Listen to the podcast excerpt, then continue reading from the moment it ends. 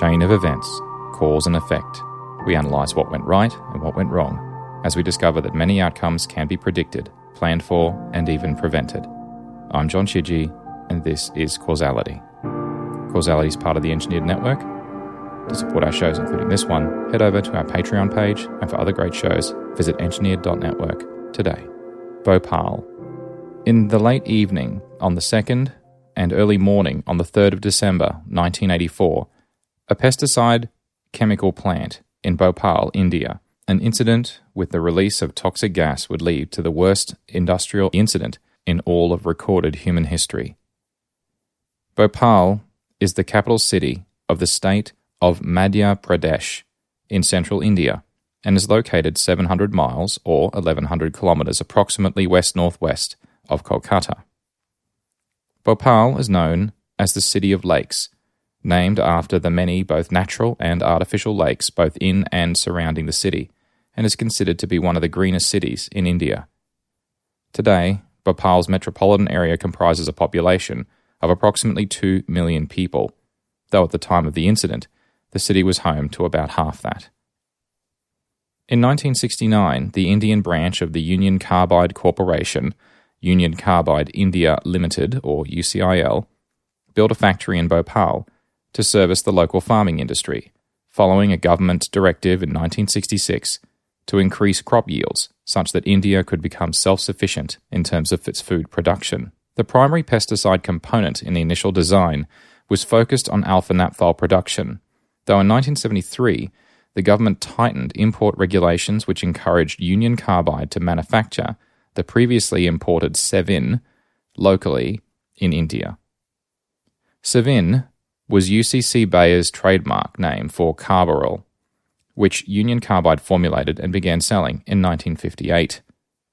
Even today, Carbaryl remains the third most popular insecticide in the United States. There are multiple chemical processes used to manufacture Carbaryl, but at the time the plant was built, Union Carbide was already operating a plant in Institute, West Virginia, that used a chemical called MIC as a key part of that process. The Bhopal design was modified in 1978 to expand alpha naphthol production, However, the 2.5 million US dollar project failed on initial commissioning, and rather than persist with this process, a decision was made to shift to an MIC production process with a further investment of 2 million US dollars. In 1979, the plant began production of Sevin using MIC. At the time, other manufacturers used this process as well, though in subsequent years, most other manufacturers moved to a more expensive, though safer process that didn't use MIC as its key component. Methyl isocyanate, MIC, that was used in the production of the Sevin pesticide reacts with water to create dimethylurea and carbon dioxide gas, and this is an exothermic reaction. The reaction rate accelerates as temperature increases, and it is recommended that MIC is kept below 40 degrees Celsius, or 104 Fahrenheit, under pressure at all times. MIC boils at 38.3 degrees Celsius or 100 Fahrenheit at standard temperature and pressure, and because it reacts so violently with water, it is highly toxic to animals, including humans. About the incident itself. Sometime between 8 and 9 p.m. in the evening on Sunday, the 2nd of December 1984, the second shift production supervisor directed the MIC plant supervisor to flush several pipes between the phosgene system and the scrubbers due to particulate buildup. At 9:30 p.m., the flush procedure began, and initially, no water was observed coming out the other end. After a longer than normal delay, water began to finally flow, and the personnel proceeded, assuming there was no cause for concern. At 10:30 p.m., the second shift clocked off, while the third shift came on and took over the flushing procedure. At 11 p.m., Suman Dey, the third shift control room operator, observed the pressure in the MIC tank E610 had risen from 2 psi to 10 psi in the last 30 minutes, noting that even at 25 psi that was considered to be acceptable, and hence no action was taken. At midnight, a minor gas leak was found by plant personnel and phoned into the control room by the maintenance crew on shift. They had reported that they detected an MIC leak. They had set up a water spray in the area impacted to neutralize the gas, then took their tea break to discuss how best to isolate and repair the leak. Minor gas leaks were commonplace at the plant, and workers had become used to managing them in this way. Suman Dey took that call and looked over the readings on the control panel, noting that by 12:15 a.m., tank E610 was reporting between 25 and 30 psi and was now a cause of some concern. By 12:30 a.m., the pressure had climbed to 55 psi, and wishing to confirm the control room reading at the source, Suman left the control room and headed to the storage area. The MIC storage tanks were kept buried underground to keep them cool, installed under a thick concrete slab. Upon reaching the chemical storage area, Suman felt heat emanating from the slab, noting the concrete was also vibrating. Upon hearing a very loud hissing noise, later described like high pressure steam venting from a steam engine boiler, he ran back to the control room. By 12:35 a.m., Suman had returned to the control room and began the emergency procedure designed to neutralize the gas via the vent gas scrubber. The vent gas scrubber forces exhausting gas through caustic soda, rendering the gas inert by the time it exits for final venting to atmosphere. The vent gas scrubber had been kept offline whilst no Sevin was being produced, and Suman's attempts to re enable it and bring it online weren't successful, as caustic soda did not begin to flow through the scrubber at all. The gas could not reach the flare tower, as it had been offline for several weeks awaiting pipework repairs, and the gas vented, untreated, into the atmosphere at the top of the vent gas scrubber. At 12:40 a.m., the operator sounded the evacuation sirens, both in plant and externally, that could be heard in the surrounding neighborhoods. At 12:45 a.m., the external audible siren was turned off the plant personnel attempted to cool tank E610 using the Freon coolant system. However, the Freon refrigerant had been drained in previous months. A southeast wind was blowing that evening, blowing the MIC gas toward the center of Bhopal. By 1 a.m. in the morning, the leading edge of the gas cloud had reached the first heavily populated residential areas of Bhopal. As it had traveled through the atmosphere, it had cooled enough that it began to sink towards the ground. As the gas was heavier than air, it's also not visible to the human eye. Exposure to MIC gas at low concentrations in humans results in coughing, chest pain, dyspnea, asthma, irritation of the eyes, nose, and throat. Higher levels of exposure, however, over 21 parts per million, can result in pulmonary or lung edema, emphysema, hemorrhages, bronchial pneumonia, and ultimately death. Throughout Bhopal, people began to cough violently as the gas reacted with the water in their lungs. Their eyes began to burn, obscuring their vision, and people began to wake up from their sleep choking for breath. The streets of Bhopal, normally very quiet in the middle of the night, became flooded with people, some still dressed in their sleeping attire, in a mass panic, trying to escape the gas and find fresh air to breathe. As those people ran, they ingested even more toxic gas at an even higher rate. Closest to the ground, where the concentration of the MIC gas was at its highest. Those that had inhaled the highest concentrations began vomiting and became partly paralyzed. Some that had stopped suddenly due to vomiting were trampled by others who were running to escape. Between 12:40 a.m. and 1:30 a.m. back at the plant, in a vain effort to stop the untreated gas from escaping, workers attempted to use fire hoses to spray down the gas, leaving the top of the vent gas scrubber. However, the spray from the hoses wasn't high enough to reach the gas, let alone neutralize it at that height. At 2:30 a.m., the external gas siren was once again turned on. By 7 a.m. that morning, the gas had finally dissipated. The official death toll from the government was 2,259 people though a government affidavit in 2006 claimed that there were 38,478 temporary partial injuries, 3,900 permanent disabling injuries, and 558,125 suffering from exposure to the gas in total to that date. Late Monday afternoon, the day of the incident, the Indian Central Bureau of Investigation took over the plant and took control of all of its records. The CBI barred all others from speaking to plant employees and denied access to site by all other parties, including the operating company, without their permission. The government sent Dr. Varadarajan, a chemist, on the 4th of December to assess the condition of the plant and to make the plant safe. During his visit, they determined that the E610 tank had been 75% full, well over the recommended 50% maximum for these MIC tanks and contained 42 tons of liquid MIC. UCC's CEO Warren Anderson from the United States came to inspect the damage shortly after the incident and was arrested on site by the local police upon his arrival.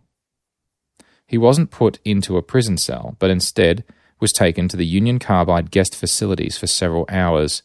Once he was released on bail, he fled the country the same day having been denied access to the facility by the CBI. It was found by Dr. Varadarajan's team there was still 35 tons of MIC remaining in the Bhopal factory following the incident between the two remaining MIC tanks.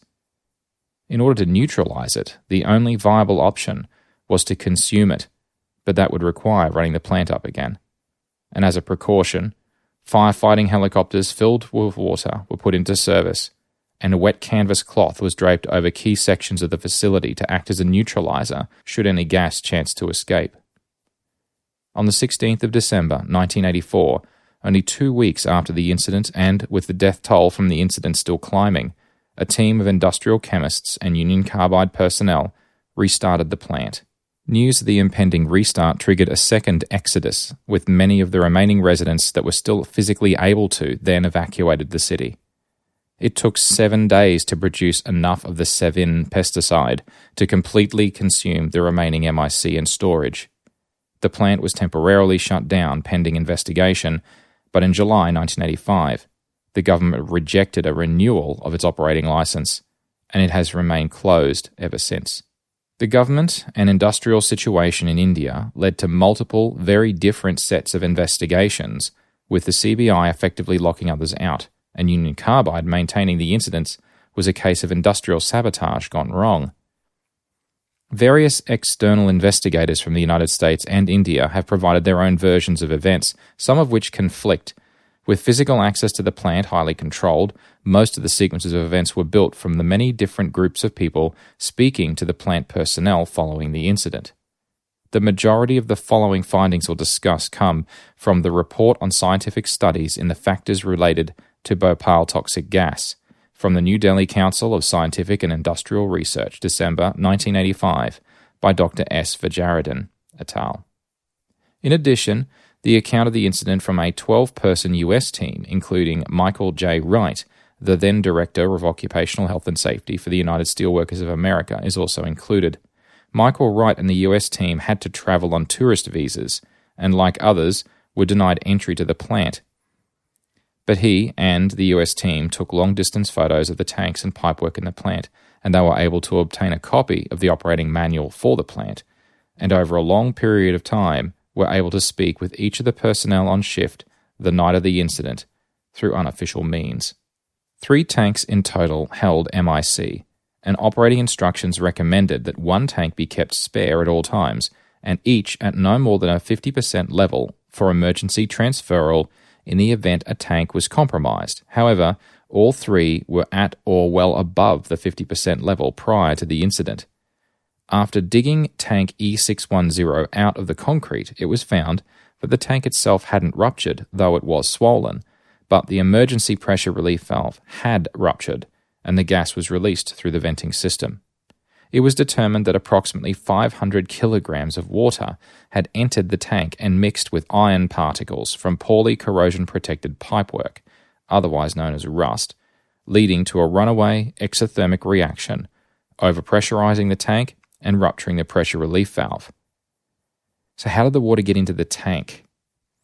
A process unit adjacent to the chemical storage unit would become backed up from time to time and needed to be cleaned out. The cleaning process used a high pressure hose, fitting a slip blind and running water under pressure through the partially clogged lines for several hours. Sometime in May 1984, that jumper line was installed connecting the pressure valve and vent line RVVL and the process vent header PVH, effectively creating a path between the ISO unit and the MIC chemical storage area. Personnel had flushed out the jumper line the evening of the incident. The nitrogen barrier. Normal operating procedure with MIC and liquid storage is to pressurize the MIC tanks with nitrogen gas and maintain a set pressure as an additional barrier to MIC coming out of solution and interacting with the tank or with oxygen that could be trapped in the tank. On the 13th of November, some 20 days prior, the first record in the maintenance log reported they were unable to set and maintain a nitrogen gas pressure in tank E610. No pressure readings were documented, with the most likely cause being unable to pressurize the tank due to a faulty valve or a leaking valve seal. A pressurization test on the 24th of November also failed on tank E610. If the valve wasn't able to hold nitrogen under pressure, that is, it was allowing gas to escape, it was just as able to allow a dense liquid like water to enter the tank. The refrigerant. In June that year, five months prior to the incident, the Freon cooling system had its influence on the tank temperature significantly reduced by adjusting the cooling set point up to 20 degrees Celsius, that's 68 Fahrenheit, from the design set point of only 4.5 degrees Celsius or 40 degrees Fahrenheit. This was done following a series of MIC leaks in that cooling system. It was determined that the system was stable without coolant flow, and the coolant was removed and sent to other plants as a cost reduction measure.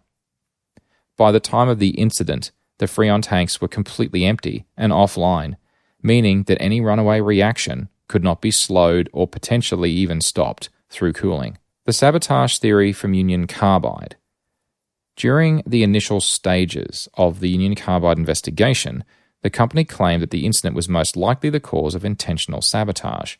They cited the finding at 10 a.m. on the morning of the incident where a pressure gauge was missing from the pipework leading to the MIC tanks. Although no evidence was found to definitively indicate that water ingress occurred at that point of any volume, nor was any individual ever named or identified as the purported saboteur. The vent gas scrubber and flare tower. The VGS was offline at the time, however, design calculations were intended to handle small scale venting of local pipework through regular procedures and effectively meant that even had it been operational, it would not have been able to neutralize all of the escaping MIC. A four foot section of pipework that led to the flare tower had also been removed and it had been put out of service, awaiting repair. After the incident, plant personnel suggested the replacement job would have taken approximately two hours to complete. However, it was not considered to be a high priority job. The flare tower had been offline for several weeks leading up to the incident. Finally, the fire hosing system was not sufficiently powerful to spray a single jet of water to the exit point of the tower under any operating conditions. The vent on the vent gas scrubber was 120 feet or 36 meters high, and at full flow and pressure, the water jets could only reach 100 feet or 30 meters high. Union Carbide in the United States had advised the local plant managers to install larger pipes and more powerful pumps as early as 1981. However, these were never installed by local management, and no records of practice drills in the year leading up to the incident were found. There were also smaller incidents leading up to the disaster. Between 1981 and 1984, there were five reported incidents at the plant leading up to the December 1984 incident, with one in 1981 injuring three personnel initially, with one of those people dying later as a result of his injuries. Those findings from the investigation describe the specific items that failed, but ultimately we're more interested in what actually went wrong in the years leading up to the incident. Let's start with the upgrade. The design upgrade in the late 70s was scaled based on two key assumptions export of Sevin from India to Union Carbide's external markets would mean cost reductions in other business divisions, and Sevin would be in high demand in the local market in India. In 1980, the government loans given to stimulate the farming market in the 70s came due, and many farmers struggled to repay them, meaning they had no option but to choose cheaper pesticides. This resulted in a significant impact to the commercial sales and viability of the Sevin product manufactured at Bhopal.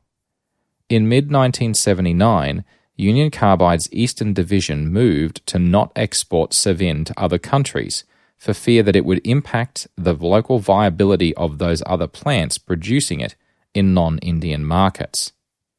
Whilst some of this was observed during the later stages of the physical upgrades to the Bhopal plant, it was considered to be too late to scale back the construction activity.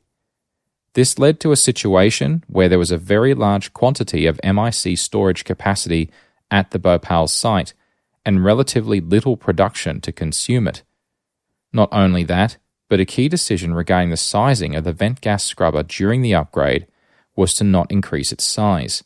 In similar sized plants handling the intended production quantities of MIC, the scrubbers were recommended to be at least four times the size of those installed at Bhopal. Hence, the size of the scrubber was completely unable to handle a full flow of gas exhausted from any single MIC tank. In addition, the upgrade did not add a second flare tower, as was standard practice at similar sized plants using the same process in other parts of the world. The Indian government had also placed strict rules on the use of locally manufactured parts during construction, meaning that imported high grade stainless steel was substituted for locally made carbon steel, leading to corrosion issues. This was cited as a contributing factor to why there were so many leaks at the plant, driving a highly reactive maintenance culture, which is fundamentally opposed with cost reduction in the long term. Due to the aforementioned company and broader economic reasons, Union Carbide weren't making the amount of Sevin the plant had been designed for at full capacity, leaving significant quantities of MIC stored under the ground, and importantly, for significant periods of time. Next was the incorrect flushing procedure.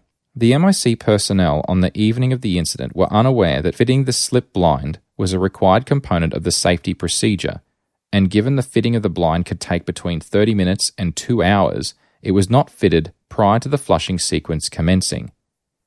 The slip blind was required to be fitted to physically block the entry of water into the MIC tank as a second layer of protection against a potentially leaking MIC tank outlet valve.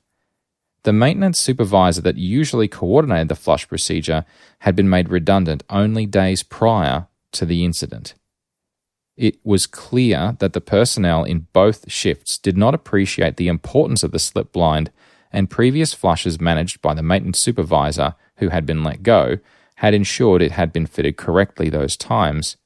Hence, a lack of handover and knowledge transfer from employees, with a poor focus on basic training surrounding the procedure, heavily contributed to the incident.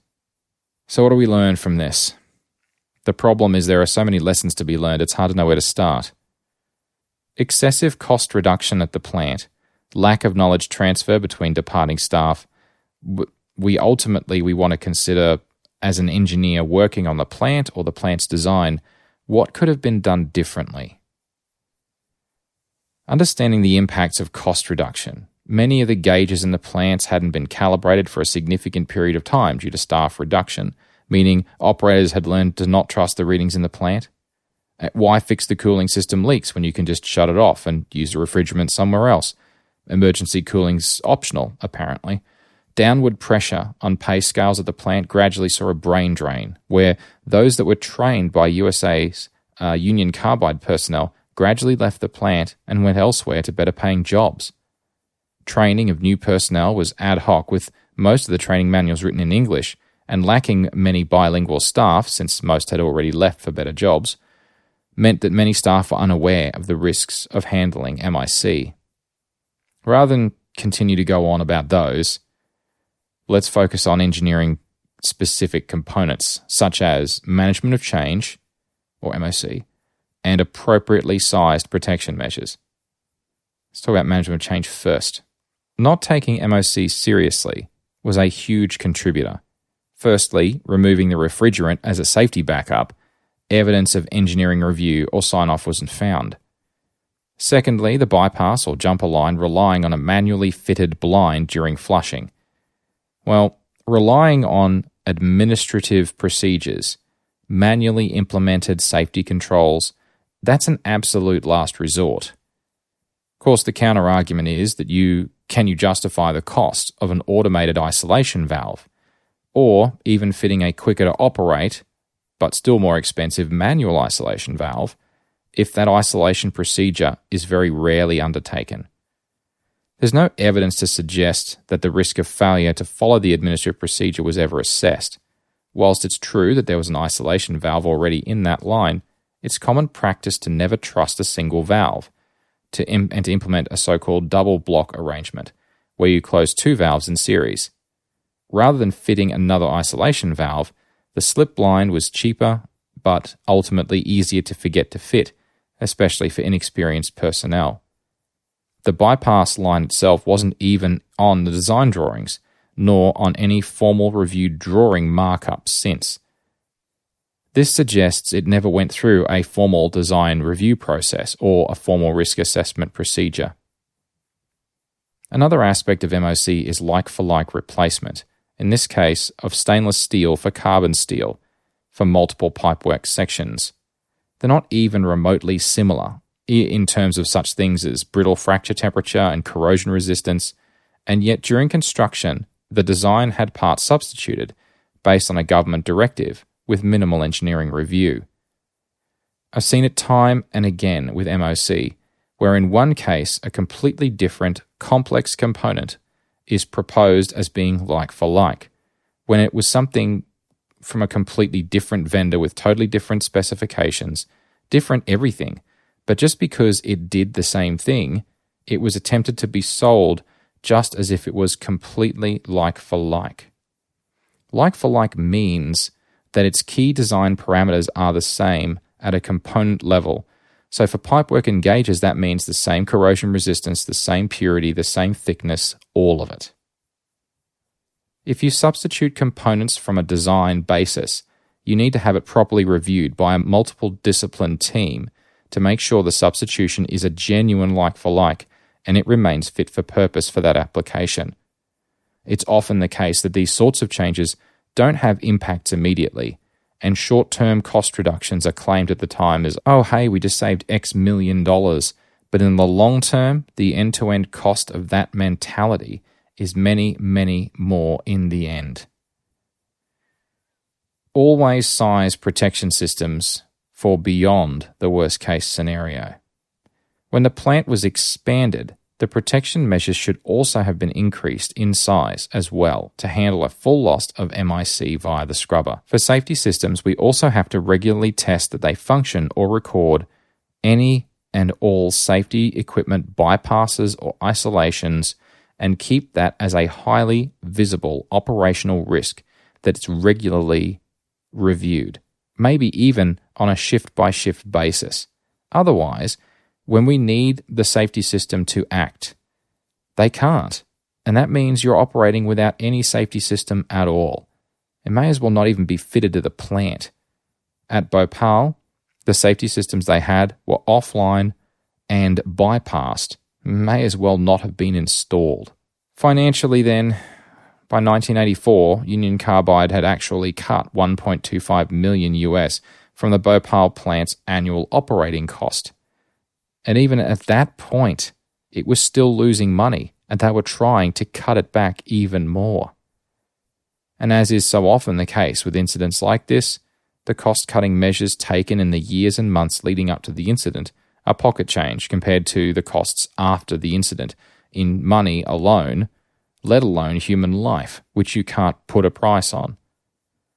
In February of 1989, the Indian Supreme Court and Government of India agreed to a settlement with Union Carbide Corporation for a total of 470 million US dollars, which works out to approximately $600 US per victim.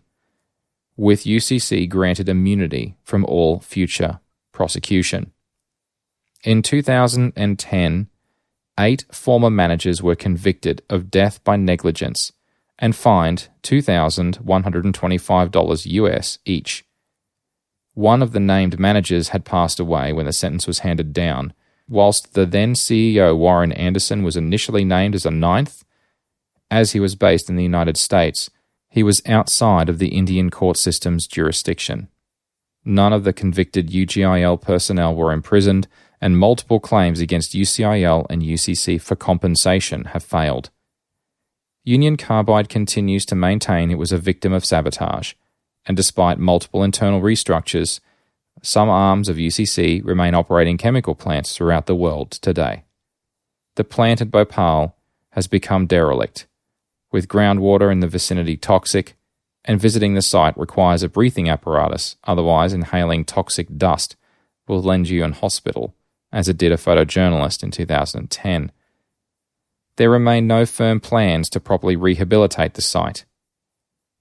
Bhopal remains a highly populated city in central India, with people scarred by the poisoning and families still shattered decades later, with parts of the city covered in graffiti demanding justice for something that it seems to have been forgotten by the rest of the world at large. Businesses have to be economical to survive, which means there's always a balance between operational cost and safety. You can design a plant that has many multiple layers of protection, highly maintenance intensive, and to ensure that it remains safe, and be so expensive that you go out of business. You can design a plant with no safety features at all, kill lots of people, and you go out of business. Or you should. Successful businesses exist somewhere in the middle of those two extremes. When you're dealing with toxic chemicals, explosive materials, things that are extremely dangerous to your own personnel or to those innocent people that happen to live or pass by close proximity to the plant that you're operating, that will always come at a higher cost. Continuing to operate a plant below a safety margin is not an option. If you're not making money making something, then stop making it and get into a different business. Stop trying to cut corners to make something viable when it just can't be. The problems seem to come when people that make these cost cutting decisions to drive up value and improve profit regularly come from backgrounds that don't include process and or chemical safety. There are some industries where you just can't cut corners there are some risks that are just too great to ignore. If you're going to work in a company that's cutting these sorts of corners, it's your job to raise your concerns as high as you have to to see that they listen. If you see this sort of behavior happening around you, if you see people trading risk for profit or viability, then it's your job to stand up to it. Be the voice for the people that don't get a choice. Anyone can save a dollar today. That's easy designing and building something that's reliable, cost effective, safe, and fit for purpose. That's what engineering is. And it's hard to get those trade offs right and to get that balance right. No matter how you look at it, both UCC and UCIL got their balance horrifically wrong at Bhopal, and thousands of innocent people died because of that. If you're enjoying Causality and want to support the show, you can via Patreon at patreon.com slash johnchidgey or one word. A thank you to all of our patrons and a special thank you to our silver producers, Carsten Hansen and John Whitlow, and an extra special thank you to our gold producer, known only as R.